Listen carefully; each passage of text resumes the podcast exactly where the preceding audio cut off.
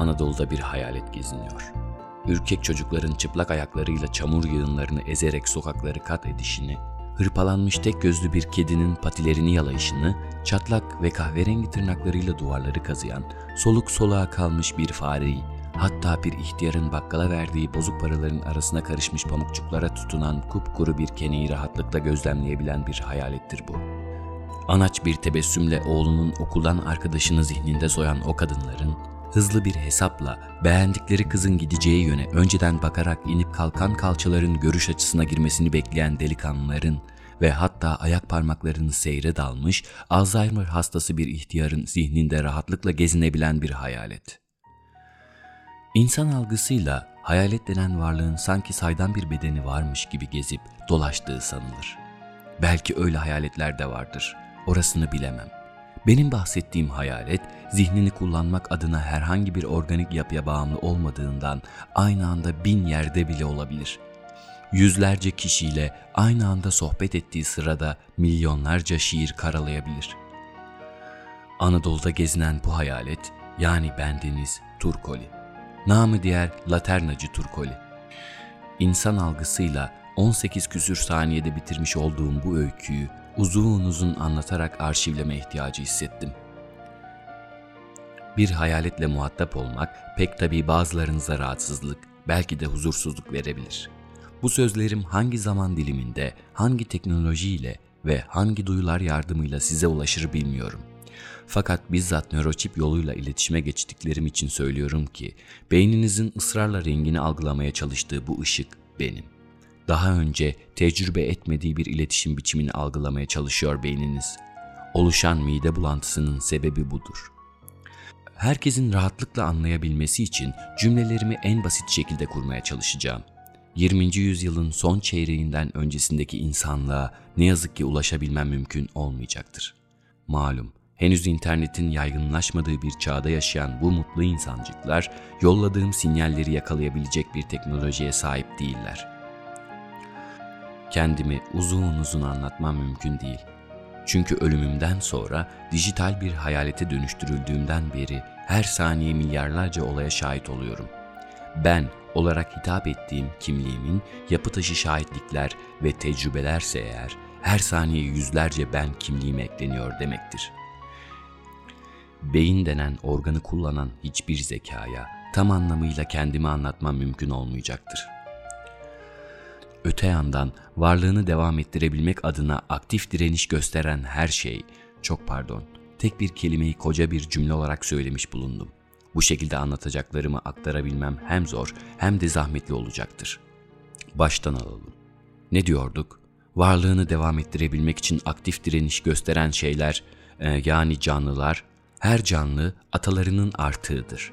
Baştan sona hem fiziksel hem zihinsel olarak kocaman bir soy zincirinin son halkasıdır.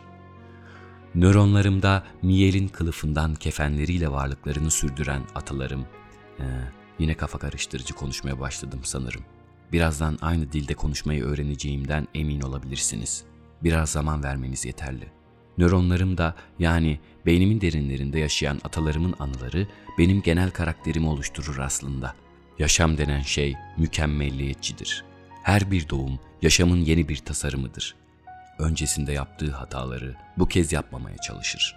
Deneme yanılma yöntemiyle kusursuz canlı tasarımına ulaşmaya çalışır. Örneğin ben hayattayken yutkunma problemi yaşardım. Tırnak kadar hapları yutacağım vakit kalbim küt küt atmaya başlardı. Nedenini anlamazdım. Bir lokma ekmek yutacakken aniden paniğe kapılırdım. Beynim bunu benim iznim olmadan yapardı. Ölümüm sonrasında ki bu konuya birazdan değineceğim, tüm beynimi kullanabilmeye başladım doğal olarak. Fiziksel sınırlamalardan muaf bir şekilde birebir kopyalanmış bir beyne sahip olmak, tüm atalarımın hepsi birden olmama olanak sağladı. Kafanızın karıştığını biliyorum. Merak etmeyin ama. Zamanla her şeyi çok iyi anlayacaksınız. Ve anladığınız zaman yaşantınız eskisinden çok farklı olacak. Size garanti ediyorum. Yaşamın sırlarını öğrenen hiçbir fani eskisi gibi olamadı bir daha. Doğumumdan 247 sene evvel bir nar tanesinin nefes borusuna kaçması sonucu boğularak ölmüş olan dedem, tüm tecrübeleriyle nesiller boyunca genetik olarak kendini kopyalamış, bana kadar ulaşmış. Ne zaman ki bir lokma yutacak olsam ölümü tekrar yaşama ihtimalime karşın sinapslarımda koşuşturarak yutkunmama engel olmaya çalışmış.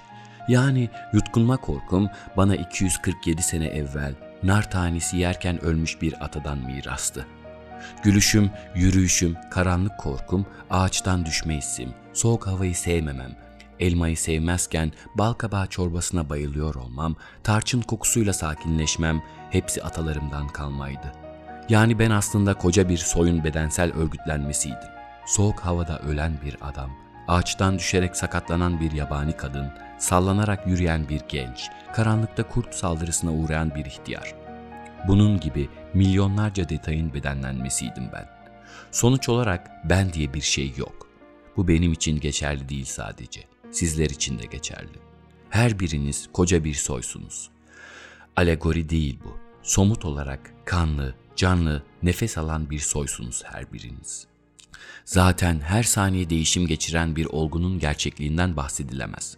Ama siz güzel insanlara, kendinden hayranlıkla bahseden, aynadaki yansımasına delicesine önem veren dostlarıma kimliksizliği överek rahatsızlık verme gibi bir niyetim yok.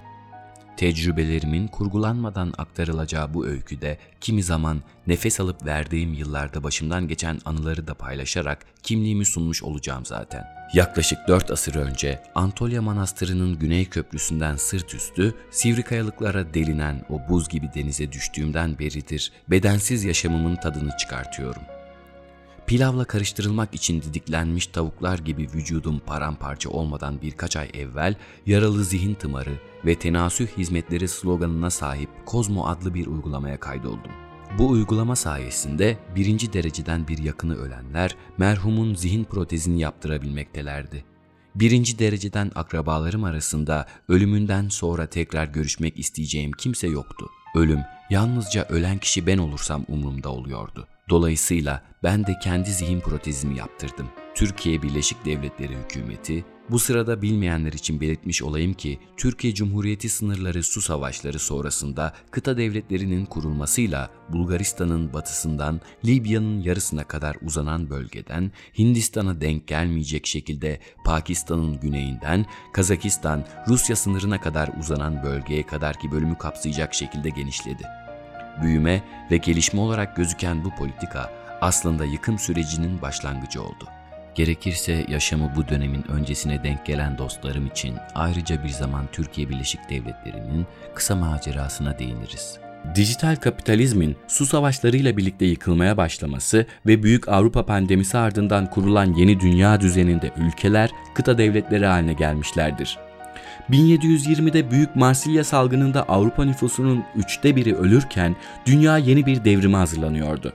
Ve sonunda Fransız devrimi gerçekleşti. Sanayi devrimi gerçekleşirken 1820'de kolera pandemisi yaşandı. Birinci Dünya Savaşı bittikten 2 yıl sonra 1920 yılında dünya İspanyol gribi ile savaşmaya başladı. Meksika ve Rusya'da devrimler oluyordu.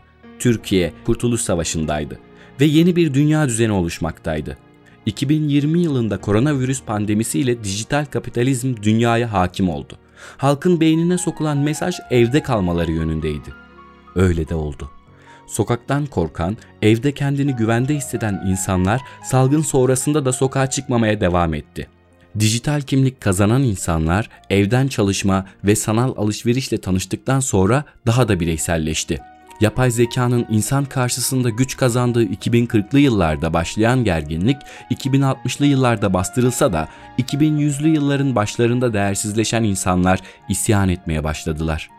Su savaşları ve hükümetlerin iç isyanları bastırmak adına insanlara karşı androidleri kullanmasıyla dünyadaki düzenin değişmesi gerektiği aşikardı. 2120 yılında başlayan Zava salgını dünya nüfusunun üçte birinin ölümüne sebep oldu. Android kullanımı azaldı ve 3. Dünya Savaşı sonrasında kıta devletleri kuruldu. Bu konuya daha sonra detaylıca değiniriz zaten. Ne diyorduk? Türkiye Birleşik Devletleri hükümeti parlamentonun ve Fuat Sultan'ın da onayıyla Linto Electronics adlı teknoloji devi yerli firmaya zihin implantları için onay verdi. Bu implantlar Türkiye Birleşik Devletleri'nde ikamet eden her vatandaşın beynine yerleştirilecekti. Bu şekilde bir suç işlendiğinde anılar izlenerek cezai uygulamalarda yaşanan hatalar minimuma indirilecekti. İmplantlar yazılımda yer alan beyin haritası şablonuna ev sahibi beynin verilerini aktarıyordu. Sonrasında tepkiler, düşünme ritmi ve zihin grafiğini taklit eden bu protez birkaç hafta içinde zihnin kopyalanabilmesine olanak tanıyordu. Eşim, yani eski eşim buna pek sıcak bakmadı. Hiçbir şey sıcak bakmazdı zaten. Madde bağımlısı bir baba ve yarı deli annesinden bir an evvel kurtulmak adına benimle evlenmişti. Benimle evlenişinin sebep olduğu pişmanlığının üstünü örtmek adına bir çocuk yapmak istedi. Annelik beni ya da hayatı daha fazla sevmesini sağlamadı.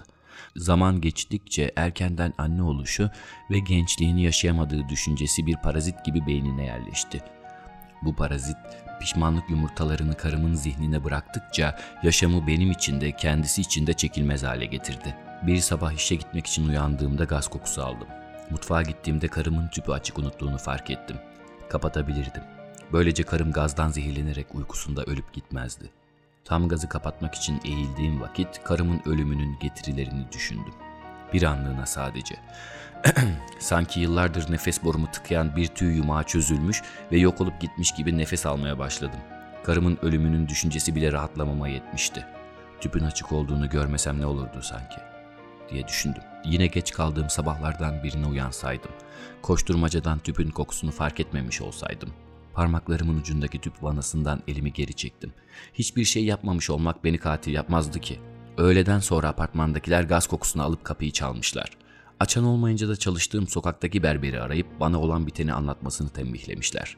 Koştur koştur eve gittim. Aslında çok da koşmadım ama apartmana çok koşmuş gibi nefes nefese girdim. Kapıyı açtığımda karımın tüpün yanında bir süre midesinde konaklamış patates yemeğinden ve mide asitlerinden oluşan bir kusmuk birikintisinin az ötesinde son nefesini vermiş olduğunu gördüm. Elimle gözlerimi kapattım. Rol yapmayı hiç beceremem. İnsanlar bu şekilde gözyaşlarımı sakladığımı sandılar. Birkaç defa da omuzlarımı yukarı ve aşağı titrettim. Böylece hıçkırdığımı bile düşünenler olmuş olabilir. Karımı yakımhaneye götürdüğümde kozmos satış elemanlarından biriyle tanıştım. Transseksüel olduğunu hissettiğim genç bir kız. Tertemiz kokuyormuş hissi veren beyaz üniformasıyla gülümseyerek yanıma gelip karımı geri getirme şansım olduğunu söylediğinde tüylerim diken diken olmuştu. Paramın olmadığını öne sürerek uzaklaştığım kızın yanına birkaç adım attıktan sonra geri döndüm. Ben öldükten sonra geri gelebilir miyim? Kız inci gibi dişlerini göstererek gülümseyip tabi demez mi? İlk anda kızın eksik olan üç arka dişini fark ettim. Bir tanesi soldaydı, iki tanesi sağda. Demek ki göründüğü kadar çok kazanmıyor diye düşündüm. Kazansaydı altın görünümlü diş alırdı kendine ya da takma diş takardı. Zaten takma diş almak için zengin olmak gerekmez ki. Bak sen şu kıza. O üç boşluğa birer tane diş aldığında daha güzel gözükeceğini bilmiyor mu acaba? Gibi düşüncelere dalmışken kız başını eğip ağzına baka kalmış benim. Gözlerime merakla bakınca kendime geldim. Bir lahzada imzaları atıp zihin implantıma erişim izni verdim. Masaj sehpasına benzeyen çok rahat bir köpeğe yüzüstü uzandım. Kafama ve enseme birkaç defa iğne yaptılar o kadar. İlerleyen günlerde kontrole gittim ve haritalamadan kopyalamaya kadar tüm aşamalar başarıyla sonuçlanınca artık ölümü beklemekten başka yapacak bir şey kalmadı benim için. Sonra kafama bir şey takıldı. Belki de ben her halükarda ölecektim ve benden geriye kalan şey beni taklit eden bir kopyadan fazlası olmayacaktı. Bu minik soru upuzun bir soru zincirinin beynime dolanmasına sebep oldu ve varlıksal bir buhran yaşarken buldum kendimi. Cevabı bir an evvel almak istiyordum. Öldüğüm zaman dünyayı deneyimlemeye devam edebilecek miydim? Yoksa bu sistem bir para tuzağından fazlası değil miydi? Reklamlarında geri döndüm diye çığlıklar atan, çocuklarıyla eski zamanları konuşan insanları izlemiştim. Fakat tüm bunlar birer taklitçi ya da kopya olabilirdi.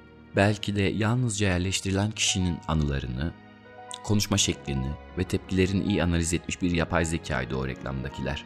Belki ben öldüğümde geriye beni taklit eden bir robot kalacaktı. Benim dışımda kimse o robotun aslında ben olmadığını bilmeyecekti. Artık ölü bir adam olduğum için bunu ben de bilmeyecektim. Aradan 27 yıl geçti. Dünyadaki bedensel varlığımın süresi tahmin ettiğimden uzun sürdü. Her pazar olduğu gibi Kender Tepesi'nin yamaçlarında mavi silüetiyle donuk donuk Anadolu'yu izleyen Antolya Manastırı'nın köprüsünde çekirdek çitlerken ağzında fare tutan bir kuzguna takıldı gözüm. Tam tepemden geçerken başım dönünce refleks olarak taşa tutunayım diye elimi boşluğa yaslayınca sırt üstü tecrübe ettim yer çekimini. Enteresandır. Koca kaya omurgamı kırdığında burnumdaki sızı ve dilimi koparırken birbirine çarpıp parçalanan dişlerim dışında hiçbir şey hissetmedim. Üstelik sesler ve görüntülerin tamamı gidip tüm vücudum uyuştuğunda bile hayattaydım. Kalbimin duruşunu, nefesimin titrek bir soluk olarak son kez çıkıp gidişini an be an yaşadım. Hiçbir şey hissetmedim.